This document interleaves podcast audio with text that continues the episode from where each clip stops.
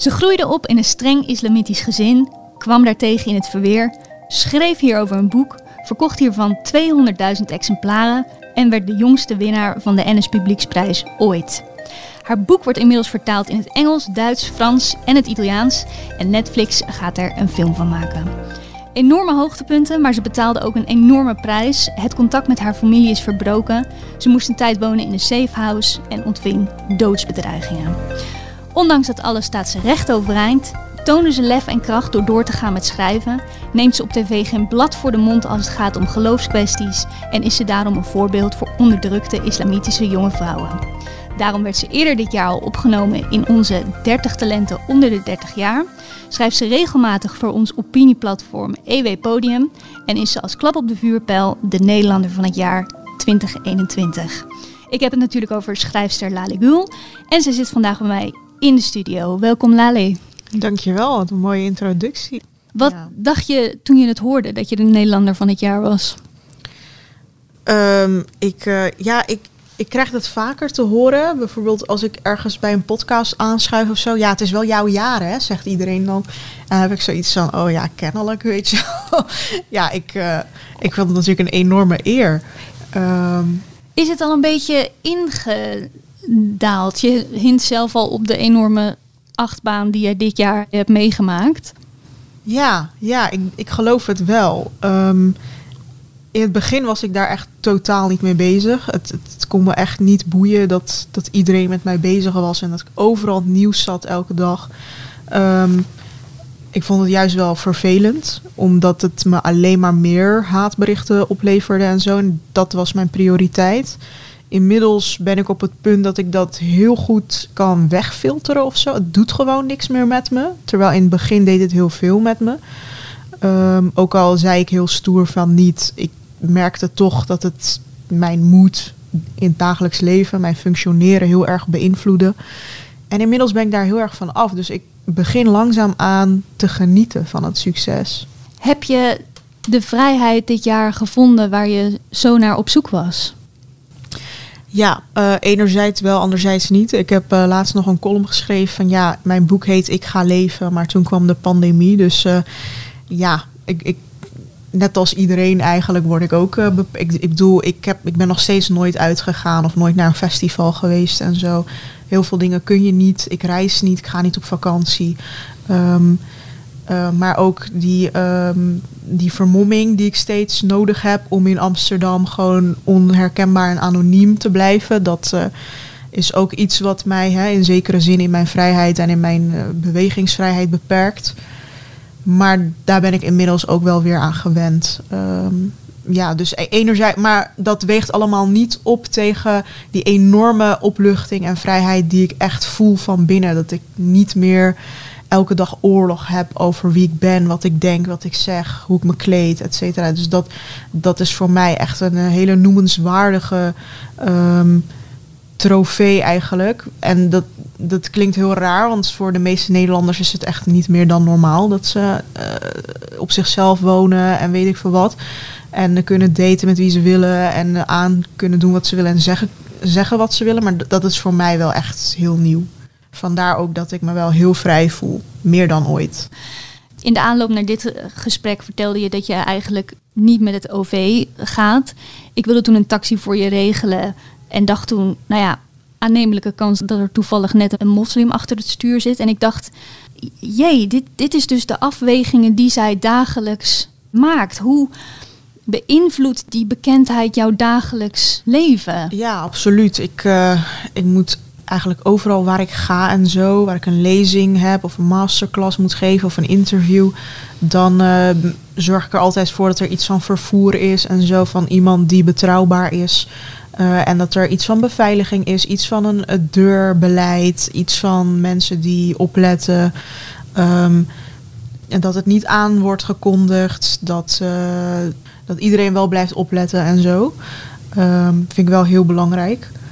En vooral als het gaat om tv of Hilversum Media Park of whatever. Als het live tv is en zo. En als het sowieso wordt aangekondigd, dan is het extra belangrijk. En anders ga ik gewoon niet, als dat niet mogelijk is. Dat is gewoon heel belangrijk. Ik kan niet inleveren op mijn veiligheid. en risico's blijven nemen. En inderdaad, met taxis en zo is het gewoon heel lastig. Ubers in Amsterdam zijn meestal gewoon jongeren van allochtone afkomst. En ik heb al in het verleden gezeik daarmee gehad. Dat ik ineens een vragenvuur kreeg van waarom doe je dat allemaal en zo. Dus daar zit ik niet echt op te wachten, nee. En je vertelt ook net, je draagt een vermomming als je op straat gaat. Gisteravond liep ik nog naar de Albert Heijn om gewoon een fles wijn te halen. Gewoon dat je daar niet over hoeft na te denken. Ja, dat soort dingen, dat is dus niet vanzelfsprekend voor jou. Nee, nu niet meer. Want ik zit echt niet te wachten totdat iemand mij in de Albert Heijn herkent en zegt van, hey, waarom doe je dat? Want het is me al een paar keer overkomen dat mensen ineens denken dat ze jou zomaar een vraag mogen stellen of dat ze even hun mening komen vertellen van dat ze het eigenlijk niet vinden kunnen of zo. Of dat je polariserend bent of dat je haat verwekt of zo bij mensen, dat soort dingen. En dan is je hele avond weer stuk, weet je wel. Dan heb je niet eens meer zin in die wijn. Daar zit ik gewoon niet op te wachten. En ik heb gewoon op een gegeven moment besloten, weet je wat, ik ga gewoon altijd met vermomming naar buiten. En dat geeft mij zoveel rust en zoveel anonimiteit dat ik dat niet eens meer erg vind. Wat zijn nou dingen concreet die je dit jaar hebt kunnen doen voor het eerst waarvan je dacht, dit is vrijheid. Ik kan, mijn nagels een keer laten doen. Hardop muziek luisteren. Ja, heel veel dingen die ik voor het eerst heb gedaan. Ik woonde natuurlijk bij mijn ouders. En ik had eigenlijk jarenlang een dubbel leven. Ik voelde me gewoon echt op een gegeven moment schizofreen. Omdat ik mezelf niet kon zijn. Ik had een hele andere identiteit thuis. Je doet je voor als een gelovig, familiepersoon die niks te klagen heeft en die gewoon koekjes bakt en thee zet voor de familie en haar mening niet durft te geven omdat het gewoon een hele andere mening is dan wat van je wordt verwacht. Dus je hebt een bepaald verwachtingspatroon en daar voldoe je aan. En op het moment dat je ook maar iets van een kritische noot laat horen, krijg je zo'n aanval van alle kanten dat je denkt, weet je wat, laat maar, ik ben wel stil, want dat is gewoon de beste optie. Omdat je toch nooit wordt begrepen. Ik had ook om de week op een gegeven moment mannen die om mijn hand kwamen vragen. Dus daar zat ik ook niet op te wachten. En heel vaak de vraag van, ja, wanneer kunnen we je een keer verloven? Wanneer ga je trouwen? Ja, als je te lang ermee wacht, ben je over datum. Want je moet nog kinderen baren en zo. En wanneer ga je nou een gezin stichten? Weet ik veel wat. Nu met corona is het voordelig, want dan hoef je geen enorme bruiloft te geven. Dan kreeg ik echt dat soort dingen, weet je wel. Dat ik echt dacht, oh my god. Die constante druk eigenlijk. Ja, en wanneer is je studie een keer klaar? Je gaat toch niet eeuwig studeren? Wanneer ga je een keer werken? Dan kun je trouwen. En daar draait het leven dan om. Hè? Gewoon trouwen, een man vinden, en kinderen maken, een gezin stichten. En ik vind het prima dat voor heel veel mensen dat is waar het leven om draait. Maar daar was ik nog totaal niet aan toe. En ik kon niet echt mijn stem op dat gebied laten horen. Ik was ook niet gelovig. Dus dat schept sowieso dagelijkse conflicten. Want 5 keer per dag bidden. Krijg je heel de tijd de vraag, waarom bid je niet? Waarom draag je geen hoofddoek? Waarom vast je de Ramadan niet? Waarom kleed je op die manier? Dat mag helemaal niet. Veel te zinnenprikkelend. Dat soort dingen. En als er iemand dood is, moet je even de Koran erbij pakken. En ook meedoen. En naar een moskee gaan op de heilige dagen. En weet ik veel wat. Dus als het zomer is, ga je geen jurkjes dragen. Niet naar het strand in bikini. Dan kom je bruin terug van het strand omdat je stiekem bent geweest. En dan is de vraag, hoe kom jij zo bruin? En waar heb je de hele dag uitgehangen? Je kan sowieso niet met een jongen gezien worden. Ik had jongensvrienden opgeslagen als meisjes. Omdat je op mijn scherm anders zag van, hey, die en die appt mij. En dan zegt mijn moeder of vader van, wie is dat? Weet je, foto's verbergen. Gewoon een hele andere identiteit erop nahouden. En nu voor het eerst kon ik op mezelf wonen. Zelf bepalen waar ik ga en sta. Met wie ik wat doe. Hoe laat ik thuis ben. Ik heb eigenlijk heel mijn leven al een avondklok. Voor heel veel Nederlanders is dat iets van sinds corona. Maar ik heb het altijd al. Ik mocht niet te laat thuiskomen. Ik mocht niet ergens blijven slapen. Ik mocht niet op vakantie. En al helemaal niet jongensvrienden hebben of daten of zo. En dat doe je gewoon niet voor het huwelijk.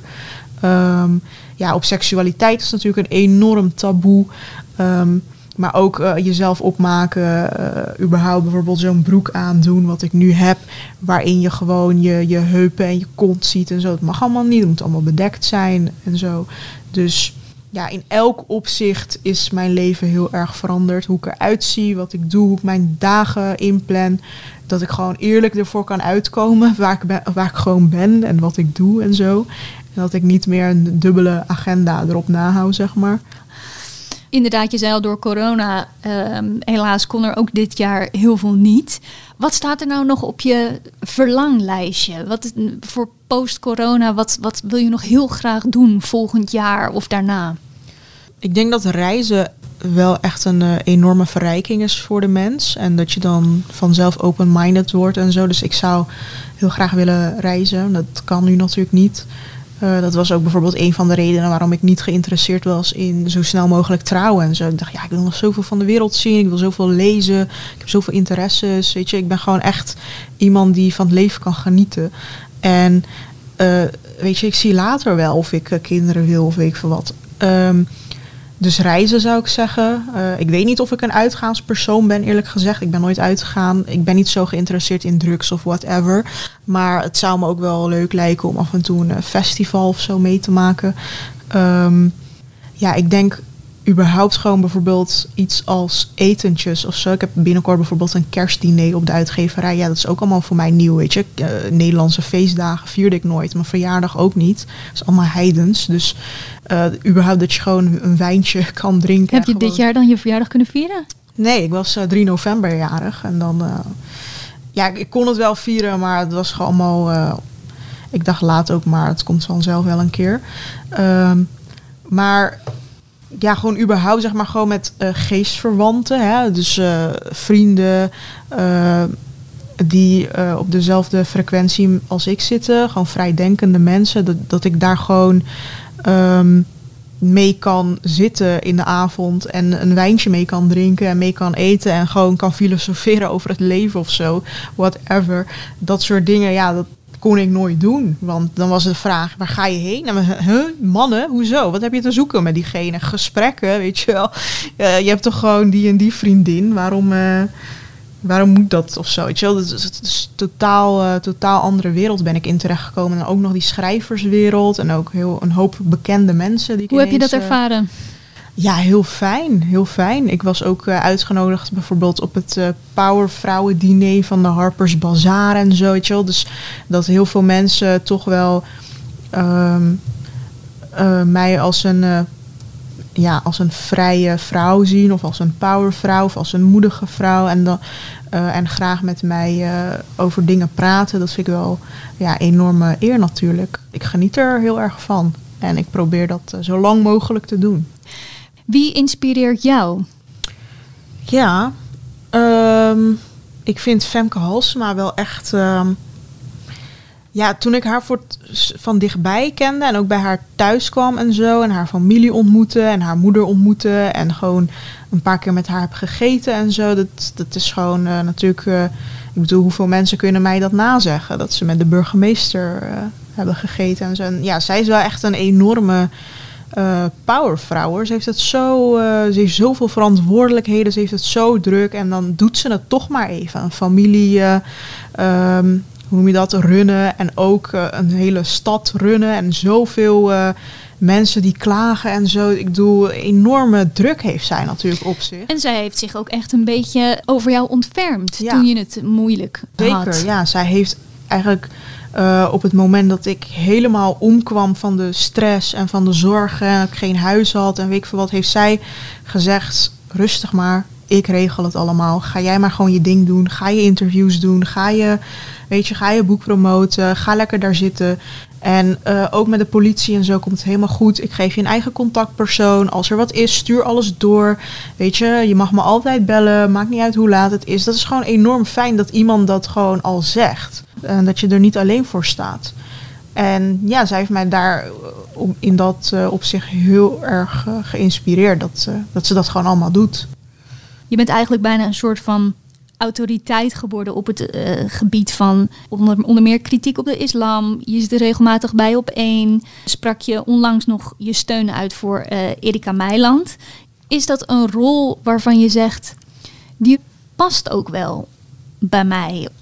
Eigenlijk voel ik me heel erg... Vooral de laatste tijd ben ik heel erg tot de realisatie gekomen dat ik het wel moet doen. Omdat anders het andere kamp veel te veel dominantie krijgt in de media. Er zijn zeg maar...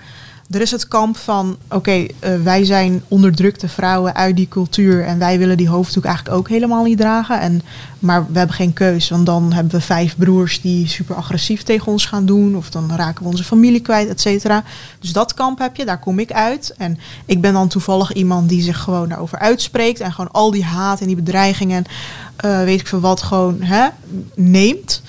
En dan heb je het kamp van, nee, wij zijn trotse moslima's. Wij kiezen totaal zelf voor die hoofddoek. Totaal geen indoctrinatie. Niemand die dat ons oplegt. En wij staan ervoor. En we zijn ook super feministisch. En we laten ons niet zeggen dat we dat niet zijn. En dat kamp krijgt echt zoveel podium. Omdat, dat is lekker makkelijk. Hè? Want dan word je door de hele moslimgemeenschap krijg je alleen maar applaus. Iedereen vindt je lief. Iedereen vindt je een powervrouw. Iedereen vindt je gewoon helemaal, iedereen loopt weg met je. Meiden van Halal, weet ik veel wat. Kauthar Bouchallikht van GroenLinks. En dat zijn gewoon... Die krijgen zoveel podium. En dan denk ik, hé, maar wacht eens even. Het is helemaal niet zo dat jullie de dominante groep zijn. Maar dat lijkt wel zo in de media. Omdat jullie overal aanschuiven en zo. Want jullie hebben het lekker makkelijk. En wat Erica zegt, dat klopt voor de meesten gewoon. Alleen die spreken zich niet uit. Ik ken ze, weet je wel. Mijn podcastmaatje, Eumer, die kent ze ook. Zijn zussen zijn ook onderdrukt. In de berichten zie ik dat. Ik ken Marokkaanse meisjes die ik af en toe ook in het echt heb ontmoet via Instagram en zo. Om ze te steunen, om voor zichzelf te kiezen, et cetera. Ik maak dat steeds meer mee. Dat die mensen bestaan, maar dat ze nooit dat in openlijk zullen zeggen of een boek erover zullen schrijven of whatever. Omdat ze ook zien van, dat wat jij doet, echt knap, pet je af. Want ik zou dat echt niet doen. Dat was een van mijn vragen. Ik was heel benieuwd naar aanleiding van het boek. Heb je natuurlijk een enorme bak haat over je heen gekregen. Ik ben zo benieuwd of jij nou ook reacties van moslimvrouwen in je DM's hebt gehad. Godzijdank, ik ben zo blij dat iemand eindelijk de waarheid zegt. Ja, sowieso. Heel veel. Ook van christelijke, ook van homo's. Het gaat echt alle kanten op. Het is ook best wel een universeel thema. Dat wist ik dus niet. Ik dacht, ik zal wel moslima's aanspreken alleen met mijn boek of zo. Maar dat is het niet. Ik krijg zelfs berichten van... ik ben helemaal niet religieus opgevoed, maar ik zit ook onder het juk van mijn ouders. Want die hebben een bedrijf en ik ben enigszins kind en ik moet het overnemen. Maar ik wil dat helemaal niet. Ik wil voetballer worden of ik wil DJ worden. Hoe kan jij, hoe heb jij die oorlogen gevoerd met je ouders? Hoe kan jij het contact met ze verliezen en zo? Weet je, zelfs dat soort mensen krijg ik. Maar ook inderdaad gewoon moslima's die zeggen, kijk, ik draag ook een hoofddoek en zo. Maar ik onderschrijf volledig. Het is alsof je mijn leven hebt beschreven in je boek. Dat krijg ik zo vaak te horen. En ik had zelf ook die groep onderschat. Ik dacht dat het wel mee zou vallen. Maar er zijn echt heel veel lales. Dat besef ik nu. En ik doe echt mijn best om ze te helpen. Ik merk alleen dat zij nog niet zo ver zijn als ik qua... familie verliezen, iedereen tegen je. Ook met heel veel agressiviteit, maar ook psychologische en emotionele druk. Iedereen gaat doen alsof je een soort duivel bent of zo. Of dat je de gemeenschap zwart maakt, dat je racisten in de kaart speelt. Dat soort verwijten moet je maar tegen kunnen. Het is gewoon een hele moeilijke positie. En ik kan me echt goed voorstellen dat niemand daar zin in heeft. Het is echt geen leuke positie of zo. Alleen iemand moet het doen, zeg ik dan altijd. Ik heb nou eenmaal nu deze positie gekregen. Maar ik heb vanochtend nog een bedreiging gekregen... omdat inderdaad ik het voor Erica Meiland opnam.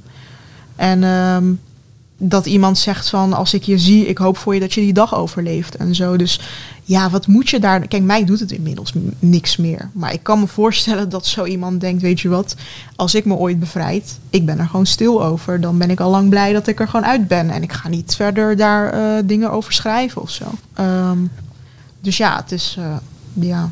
Het is iets wat ik per ongeluk ben geworden. Ik had het niet echt voorzien, dat ik een column zou krijgen... en dat ik ook met dit soort onderwerpen... Ik dacht dat het gewoon bij mijn boek zou blijven. Maar nu schuif ik inderdaad regelmatig aan... omdat ik een soort zeggenschap heb over dit onderwerp. Ik vind ook dat ik het best goed doe. Dus al zeg ik het zelf, dus dan doe ik het maar. Kijk, sommige mensen die kunnen ook niet per se in woorden, die vinden bijvoorbeeld tv en zo, vinden ze heel spannend. Of mensen met andere meningen en zo. Dus dan zullen ze al snel weer hun woorden innemen of terugnemen of weet ik veel wat. Of zich een bepaalde druk voelen of zo. En ik krijg dat ook, weet je. Toen ik het voor Erica Meiland heb opgenomen, hoe vaak ik wel niet, ook van gewoon blanke Nederlanders, hoe vaak ik wel niet heb gehoord van, hoe kun je iemand die zo denigrerend praat over vrouwen met een bepaalde kleding, hoe kun je die steunen? Dan ben je niet voor alle vrouwen. Dan ben je alleen voor sommige vrouwen. En dus ben je neppe feminist, bla bla. Krijg je dat soort dingen weer, weet je. Dus het is echt niet dat iedereen met mij wegloopt omdat ik die mening heb. Maar ja, dat neem ik dan gewoon. En dat kan ik ook prima. Ik ben heel goed in dat naast me neerleggen. En denken van ja, maar dat is ook maar een mening. En daar hoef ik het verder niet mee eens te zijn. Dat is prima. Het is wel grappig. In het Parool, toen mijn column over Erica Meiland kwam, letterlijk de column ernaast van een andere columnist was heel erg van, zij is een racist en dat mag ze niet zeggen. En het is maar goed dat ze haar inkomen heeft. Dus het is gewoon naast elkaar in dezelfde krant. Dus ik vind dat mooi, weet je. Ik vind het prachtig dat dat gewoon kan. En dat je gewoon zelf kan kiezen van, nou, ik ben het met haar eens of met hem. Ben jij iemand die meer handelt vanuit het plan of intuïtie? Ik weet nu inmiddels dat het intuïtie is. Omdat ik heel vaak mezelf in situaties breng waarbij ik eerst nog heel stellig heb gezegd, ik ga dit doen. En dan een paar weken later denk ik ineens iets heel anders. En ik verbaas mezelf daar ook regelmatig over. Van hoe kan ik nou zo snel van dat naar dit zijn gegaan? Maar ik schaam me daar ook niet voor. Kijk, ik observeer, ik analyseer constant. Ik weeg dingen tegen elkaar op. En als het op een gegeven moment, als ik denk van, oh ja, ik zat fout of zo, dan ben ik ook heel snel met, en dat vinden sommige mensen wispelturig, maar dan ben ik ook heel snel van, oh nee, dat geldt niet meer, nu dit. Dus ik zou zeggen intuïtie, maar eigenlijk is het ook niet echt intuïtie. Het is gewoon dat ik erover nadenk en dat ik mijn eer heel makkelijk aan de kant zet en niet per se ergens standvastig in hoeft te blijven of zo. Voortschrijdend inzicht. Ja, precies. Hoe vaak ik wel niet tegen mijn uitgeverij heb gezegd, nee, ik wil geen interviews. Nee, ik ga geen verfilming accepteren, want dan krijg ik meer bedreigingen en zo. En dat zij dan aan de telefoon zeggen, Lale, we kennen je als een wispelturig persoon, weet je het zeker? Dat ik zeg, nee, bel maar iedereen af. Ik hoef echt geen verfilming, weet je wel. Bel maar al die producenten af. Dat zeg ik zo stellig. En dan weten zij inmiddels van, oh ja, ze gaat waarschijnlijk een week later wat anders zeggen, dus laten we het niet doen. En dan dat ik een week later inderdaad zeg van, ja, heb je trouwens al iedereen afgebeld? Want en dan zeggen ze, nee, ja, wij dachten dat al, weet je wel. Dus dat is gewoon heel grappig hoe iedereen rekening houdt met mijn wispelturigheid. Ik ben heel benieuwd, zie jij een plek voor de beleiding van de islam in de Nederlandse maatschappij, zonder dat de Nederlandse normen en waarden, democratische rechtsstaat, vrijheid, daarmee schuren? Een gematigde vorm, of botsen die zaken uiteindelijk altijd? Ja, ik vrees wel dat het zal botsen. Er zijn gematigde vormen van de islam, maar dat zijn altijd hele kleine minderheidsgroepen. Het gros van de kinderen van migrantenfamilies in Nederland zijn helaas best wel streng conservatief. In die zin, ze hebben bepaalde opvattingen over homo's, over vrijheid van meningsuiting, over vrouwen. Weet je, ze staan voor gewoon het conservatisme, zeg maar. En ze vinden dingen al snel beledigend, godslastering, blasfemie. En ik denk helaas dat dat steeds meer ruimte gaat krijgen. En ik vrees daar wel voor. Je ziet het ook met cartoonisten en zo. Weet je, die moeten voor hun leven vrezen. En je ziet al dat andere cartoonisten en intellectuelen en columnisten al langzaamaan zeggen van, ja, maar misschien moet je ook niet beledigen. Ik heb zelf een keer bijna ruzie gehad met Freek de Jonge. Omdat we voor een tv-programma in de coulissen zaten samen toevallig. En toen hadden we een hele discussie over. En hij had de stelling van, ja, als je iemand beledigt is het net alsof je diegene slaat, want dat kan evenveel pijn doen. En dat ik dan echt dacht van, oh mijn god, zeg je dit nou echt? Weet je wel, dat het me gewoon verbaast dat een vooraanstaand persoon dat zegt. Maar dat is steeds meer mainstream. Ik heb zelfs op een vrijdenkersfestival gestaan, waarvan ik een van de vrijdenkers was. En ook de burgemeester en zo was er. Het was in het Amsterdam Museum. En een van de andere vrijdenkers die was gekozen van de Black Archives, geloof ik. Die zei van, ja nee, Mohammeds cartoons vind ik geen vrijheid van meningsuiting. Want dat is gewoon beledigen om het beledigen en zo. En helemaal overtuigd van zijn gelijk ook. En niemand die dat echt durfde tegen te spreken daar. Dus ik had het maar ook niet gedaan. Ik dacht, ja, ik ga niet nu hier een discussie over beginnen. Maar dat is best wel... Ja, best wel tragisch. Zo zie je eigenlijk dat het debat in Nederland steeds meer verschuift van de inhoud naar de toon, dit mag je nog wel zeggen en ja, dit mag je nog niet. De toon, want en hoe kwetsend en hoe fatsoenlijk en de vorm en zo, daar gaat het om. Zelfs volgens mij minister van Onderwijs of zo toen met Ruben Oppenheimer, toen er ophef over was. Want hij had Sigrid Kaag als heks afgebeeld. Nou, dat de minister van Onderwijs had op tv gezegd, nou dat vind ik seksistisch en zo. En, maar dan denk ik van, ja maar dat is natuurlijk gewoon een mening die je kunt hebben. Alleen hij moet dat natuurlijk wel gewoon kunnen doen en zo. Maar het lijkt wel alsof steeds meer dat soort dingen verschuiven naar ja, misschien moet het ook gewoon niet kunnen en zo. En beledigen om het beledigen en zo. En haat zaaien. Weet je, alles is al heel snel haat. Nu zie je het ook met Erica. Ik bedoel, wat heeft zij nou precies gezegd? Weet je, dat is helemaal geen heftige, heel beledigende uitspraak en zo. Maar ze wordt door influencers en zo, wordt zij racist genoemd. Dus ja, waar hebben we het over, denk ik dan? Ik denk dat ik vrees inderdaad dat door het dominanter wordende moslimse geluid, dat soort dingen wel steeds meer mainstream gaan worden.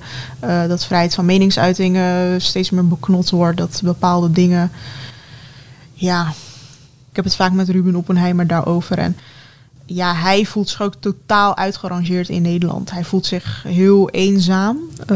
Ruben Oppenheimer, voor wie hem niet kent, de cartoonist. Ja, precies. En zelfs de politie zegt tegen hem van ja, wij kunnen gewoon jouw veiligheid in Nederland niet garanderen. Weet je wel, bedreigers komen overal mee weg, vaak. Dus dat hij gewoon heel vaak in het buitenland woont daardoor. Dat is gewoon daar is hij gewoon een soort van toe gedwongen. En dat is gewoon tragisch. Want dat betekent dat we als samenleving iets heel erg fout aan het doen zijn. Op het moment dat hele jonge mensen denken dat ze iemand met geweld kunnen dreigen. Op het moment dat zij denken dat een tekening beledigend is. Ja, dan heb je gewoon echt een groot probleem als samenleving. En als intellectuelen dat gaan zitten verdedigen. Ja, ik krijg daar hele kromme tenen van. Maar ook van bijvoorbeeld, ik las in het Parool dat... echt 3/4 van de aanvragen voor nieuwe scholen in Amsterdam is islamitisch. Met gescheiden klassen en dat soort toestanden. En ja, dat de vrijheid van onderwijs natuurlijk gewoon bestaat en zo. En dat die scholen straks gewoon er ook gewoon gaan komen. En dat we ook steeds meer gaan zien dat de grote steden veranderen. Dat er steeds meer gebedsoproepen zijn. Want dat gaan ze gewoon allemaal eisen. Ze gaan steeds meer ruimte eisen in het openbare leven. Ze gaan steeds meer scholen krijgen.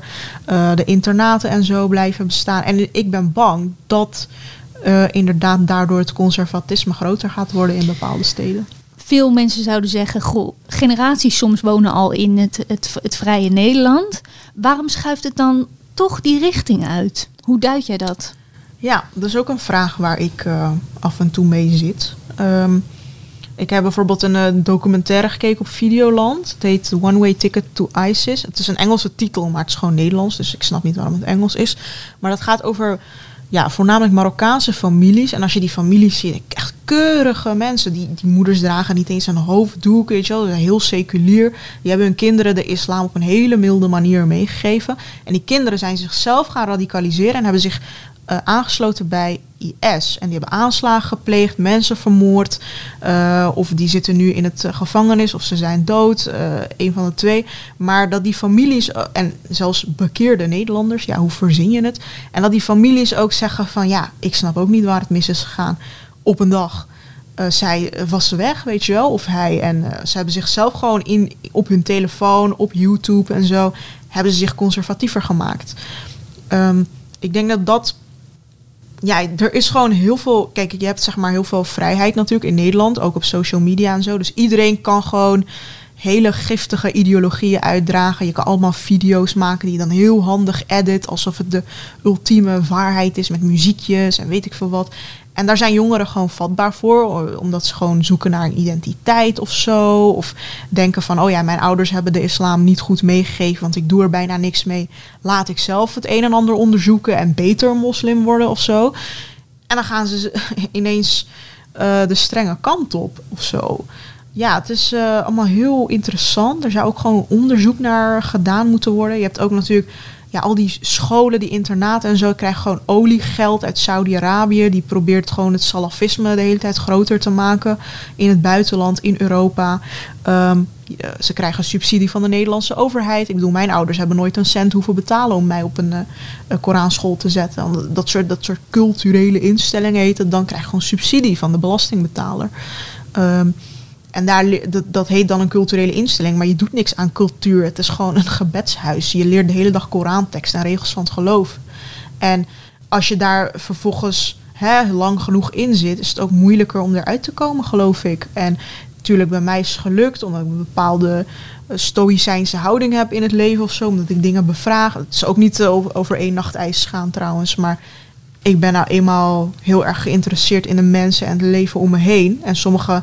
zitten heel erg in hun eigen wereld en waarheid. En die komen er niet uit. En die gaan er juist nog dieper in zitten. Of het wordt ook countercultural. Hè? Dus dat als moslims het idee hebben van... oh ja, onze identiteit wordt aangevallen in de politiek of weet ik veel wat... en we mogen het niet uitdragen. We gaan juist een grote mond opzetten. We gaan juist een hoofddoek dragen. We gaan juist een harder gebedsoproep doen. We gaan juist meer moskeeën en meer halalslagerijen oprichten. We gaan juist meer de Koran lezen en meer van ons geloof verspreiden. Ik denk ook, ja, mensen zijn nou eenmaal countercultural. Hè? Dus als je het gevoel hebt dat je iets niet mag of zo, dan wordt het aantrekkelijk of zo. Dus ja, dat kan ook nog een reden zijn. Politiek links zal zeggen, komt door discriminatie, buitensluiting... ja, dat kan ook nog wel. Kijk, al die mensen zitten in dezelfde wijken. Het is ook gewoon voor een groot deel de schuld van de Nederlandse overheid, vind ik hoor. Ik bedoel, mijn ouders hebben nooit de taal hoeven leren of zo. Hè? Mijn moeder woont hier al 25 jaar en ze spreekt nog steeds geen woord Nederlands. Omdat ze gewoon in Bosselommer zit. En in de Kolenkitbuurt is iedereen Turks of Marokkaans. Je hoeft geen Nederlands te leren. En als je huisvrouw bent, al helemaal niet. Je komt gewoon bij de Turkse supermarkt. Iedereen om je heen zit in dezelfde waarheid. Je komt in de moskee. Dus een voertaal is nooit Nederlands. Dus je leeft fysiek weliswaar in Nederland, maar mentaal totaal niet. Je kent de Nederlanders niet eens. Je kent gewoon je eigen stukje Nederland.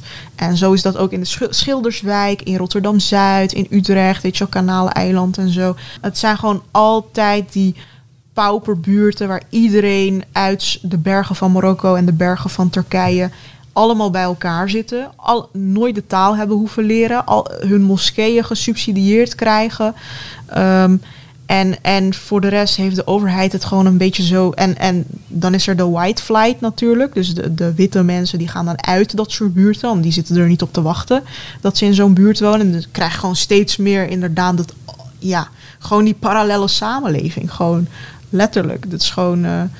dat je stadsdelen krijgen met alleen maar allochtonen en zo. En dat ze ook niet daardoor niet integreren of met Nederlanders in aanraking komen. Ik bedoel, als mijn ouders in Volendam waren terechtgekomen, was het echt heel anders gegaan, denk ik. Ik denk dat mijn moeder dan niet elke dag naar de moskee zou gaan en weet ik veel wat. En dat ze Nederlandse buren hadden en dat ze ook de taal zouden leren. En misschien wat milder met het geloof om zouden gaan. Ja, had dat verschil gemaakt in hun denkbeelden, denk je? Ik denk het wel, ja. Dat heeft natuurlijk wel... het heeft natuurlijk wel gevolgen dat al die mensen bij elkaar zitten. Als het wat gemengder was of zo, dan zou het wat meer naar elkaar toe groeien of zo, denk ik. Ja, ik denk wel dat dat een van de oorzaken is. Maar niet alle oorzaken of zo. We hadden het net eventjes over Ruben Oppenheimer... En dat in Nederland eigenlijk zijn veiligheid dus niet gegarandeerd kan worden.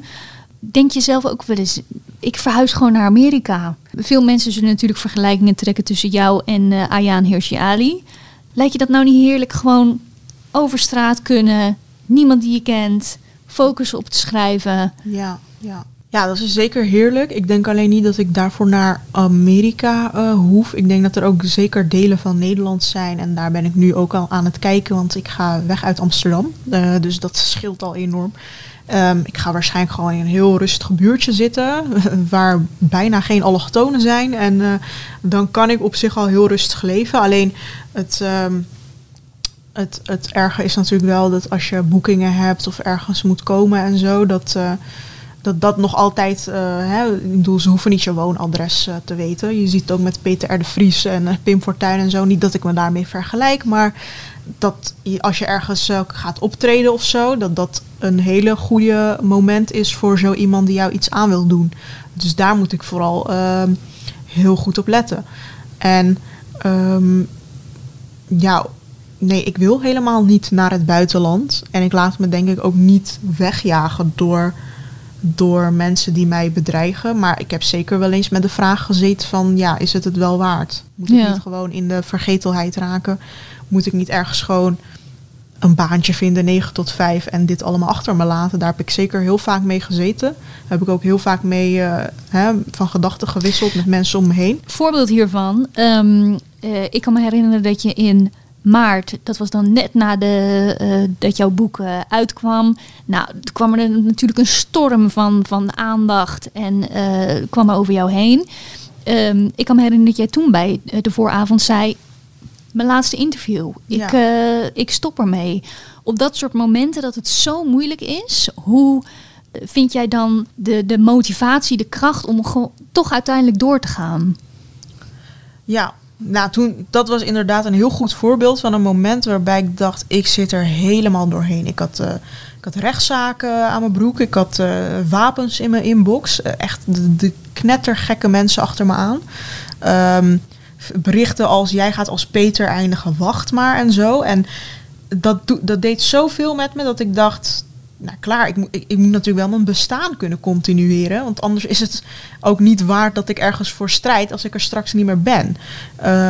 Dus op een gegeven moment was het heel erg existentieel van, oké, laat maar. Ik weet niet hoe ik het allemaal ga doen nu met zoveel aandacht dat ik ga stoppen. Maar ik ga wel stoppen. En niemand kan me meer wat maken. En ik ga gewoon nergens meer op reageren. En ik ga gewoon vanzelf wel weer uit de aandacht.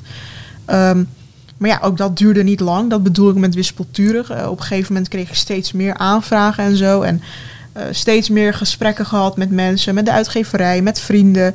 Die zeiden van, ja, we snappen dat je je zo voelt, maar moet je nu wel echt stoppen? Is dat wel echt de ultieme oplossing? Want je vindt het zo belangrijk. En een schrijver kan niet zonder te schrijven. Je kan niet zeggen van, nou, ik ga er gewoon niet meer over praten. Want het is gewoon iets wat jou bezighoudt. En het is zo zonde als jij nu ook opgeeft en zo. Maar ja, op het moment dat je zo te maken hebt met geweldsdreiging. Het is ook zo onberekenbaar. Je weet niet of het zolderkamergekkies zijn die gewoon jouw angst willen inboezemen. Of dat er echt een Mohammed B. tussen zit. Dat weet je gewoon niet. En toen ik die rechtszaak had met die ene die gewoon echt knettergek is. Toen ik hem zag, dacht ik wel van, oh ja, dit soort figuren heb ik dus nu achter me aan. Misschien moeten we even uitleggen voor de luisteraar die dat heeft gemist. Rechtszaak tegen een 19-jarig man, als ik het me goed herinner, die jouw foto's had gestuurd van wapens in jouw berichten op Instagram. Ja, en wel meer. Die had ook bijvoorbeeld mijn gezicht bewerkt met bloed en zo. En met bakstenen en weet ik veel wat. En foto's van jou. Ja, hij had ook allemaal dingen op zijn laptop was gevonden dat hij gezocht had naar wapens. Dat hij dingen had getweet over, ik ga een aanslag plegen, dit en dat. Dus het is niet, weet je, in Nederland om tot een rechtszaak te komen moet je echt het heel erg bond gemaakt hebben. Want al die andere mensen zijn dat dan ontsprongen. Dus op dat moment schrok ik wel heel erg van, oké, dit soort mensen heb ik dus achter me aan. En ik zie dat natuurlijk niet in het dagelijks leven. En ik krijg wel die berichten, maar dat is zo onberekenbaar. Je weet gewoon niet van, is het nou een verveelde puber of is het nou echt iemand die wat gaat doen? Ik kan het me heel slecht voorstellen dat iemand het zou doen, maar ze bestaan natuurlijk wel. Dat hebben we meerdere keren in Nederland gezien natuurlijk. Ja, dat zie je ook aan de aantallen die naar IS uitreizen, naar Syrië uitreizen, uit België, uit Molenbeek, die aanslagen plegen. Ze bestaan gewoon. Dus waarom zou je daar lichtzinnig mee omgaan? Dat is gewoon niet moedig, dat is dom. Dus op een gegeven moment besefte ik dat. En ook al zit ik niet zo in elkaar dat ik me laat wegjagen of dat ik me de mond laat snoeren. Op een gegeven moment dacht ik echt van, nee, oké, op dit moment is het gewoon dom om ermee door te gaan. Het is gewoon echt heel dom. En later ben ik daar weer op teruggekomen. ja, vraag me niet waarom. Ik bedoel, het is totaal willekeurig. Maar ik dacht op een gegeven moment wel van... nee, stoppen is geen optie. Maar als je me vraagt, voel je je dan zo veilig dat je niet stopt? Nee, dat ook niet. Het is maar gewoon, ik doe mijn best, weet je. Ik neem genoeg maatregelen. Ik ga echt niet lichtzinnig met mijn veiligheid om. En dan heb ik zoiets van, tenminste heb ik mijn best gedaan. Je bent nu aan het schrijven aan je tweede boek. Waar gaat het over? Ja, het tweede boek gaat over de nasleep van het eerste boek. Wat ik voelde, hoe dat met de familie ging, wat voor berichten ik kreeg, etentjes bij de burgemeester. Het zijn heel veel dingen waar mensen meer details over willen weten. En hoe voelde je je toen en wat heb je precies allemaal meegemaakt en zo. En hoe zit het met je familie en komt het nog goed en zo. Het zijn allemaal vragen die mensen hebben en dat soort dingen wil ik dan beslechten in het tweede boek. Maar ook natuurlijk mijn nieuwe leven. Hè. Hoe gaat het met daten en hoe kijk ik daar tegenaan? En wat zijn de verschillen en overeenkomsten met het nieuwe leven en het oude leven? Mis ik dingen en zo? Ik ben zo benieuwd uit een vraag die bij me opkwam naar aanleiding van het eerste boek. Daarin beschrijf jij ook je relatie met jouw eerste vriend, Freek. Ja. Hoe komt een meisje die in een islamitisch gezin opgroeit, die naar de Koranschool gaat, naar een gemengde, vrijwel zwarte school gaat, zo'n geïsoleerd leven heeft, in contact met een hele Hollandse kaaskop uit Loosduinen? Ja, dat je ook echt denkt van hoe heb je het zo gezocht, zeg maar. Ja, die vraag krijg ik vaker. Ik vind het jammer dat ik dat niet in het eerste boek heb gezegd, want dat is gewoon eigenlijk via het internet gegaan. Er was een app genaamd Periscope. Ja, niemand kent het nu meer, maar dat was een tijdje helemaal hot. Toen had je nog geen, dat je live kon gaan op Instagram, zeg maar. En dan kon je live gaan en had je zo'n wereldkaart of een kaart van Nederland. En dan kon je klikken op een stad en dan zie je bijvoorbeeld wie er daar live was. En dan kan je dingen typen en dan ziet diegene dat op zijn scherm. En dan kan je gewoon naar iemand kijken die zeg maar zichzelf filmt. Daar kwam het op neer. En ik zag ineens een blonde jongen uit Den Haag. En ik ging merken dat ik elke dag weer inlogde om hem te zien. En dat je kon hem ook op. Het was niet willekeurig. Je kon diegene ook opzoeken. Ja, je kan zeg maar dan op Den Haag klikken. En dan het plaatsje waar hij woont. En dan zie je van, oh ja, er zijn 3 mensen live. En dat is die ene die ik altijd leuk vind. Dus dan klik je erop. En dan had je gewoon gesprekken. Hij kon dan mij niet zien. Hè, maar hij is dan live. En dan kan ik dingen typen. En dan kan hij op reageren. En zo is dat eigenlijk ontstaan. Hij wist totaal niet met wie hij in gesprek was. Hij dacht waarschijnlijk gewoon een normaal meisje was, zeg maar. En zo is dat eigenlijk, zonder dat hij mij zag, hebben we een soort band ontwikkeld. En werden we steeds verliefder op elkaar.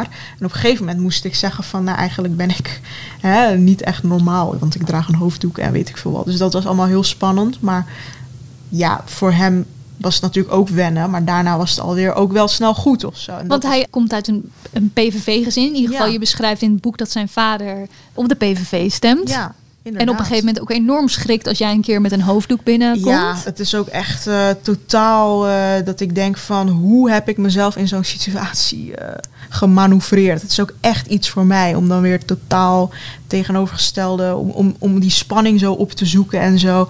Ik denk dat het bij weinig mensen zo voorkomt. Maar ja, nee, ik deins nergens voor weg of zo, weet je wel. Ik denk van, ja, nou, dan is het maar een PVV-gezin. En dan leg ik mezelf wel uit. En dan komt het vast wel goed. En uiteindelijk ben je allemaal mens of zo. En dat viel ook wel goed op zijn plaats. Dus dat, ja, ik denk ook dat het echt puur mijn instelling is in het leven. Dat ik gewoon echt nergens van schrik of zo. Tot slot, wat is het belangrijkste wat je geleerd hebt dit jaar? Ja, echt heel veel. Nou, ten eerste dat meningen van anderen echt totaal niet uitmaken. Want ik heb zoveel meningen over me heen gekregen. En daar moet je mee om kunnen gaan. En dat zeggen vrienden van mij wel eens. Van, hoe ga jij om met al die kritiek? Als ik 1 keer hoor dat iemand over mij geroddeld heeft, dan kan ik de hele week ermee zitten. En jij krijgt van het hele land dingen te horen op Twitter en weet ik veel wat. En met jou lijkt het wel niks te doen. Dat vind ik echt een enorme kracht. Dat je zoveel maling kunt hebben aan wat anderen van je vinden. En dat je echt heel goed beseft van, die ander die zegt ook maar wat. En het is niet, hij heeft geen patent op de waarheid of zo, weet je wel. Dus waarom zou je er iets van aantrekken? Ik bedoel, je kan gewoon een discussie voeren op argumenten. En soms heeft die andere argumenten en jij ook, kom je er gewoon niet uit en overtuig je elkaar niet. Dat is ook prima of zo. Die instelling, die heeft mij heel veel gebracht. Dat ik me niet zomaar gek laat maken door iedereen die wat zegt van... hoe kan je het opnemen voor Erica? Dan ben je niet voor de vrouwenzaak of zo. De oude Lale zou zich daar veel meer van aantrekken. Nu totaal niet. En bijvoorbeeld recensenten, weet je wel.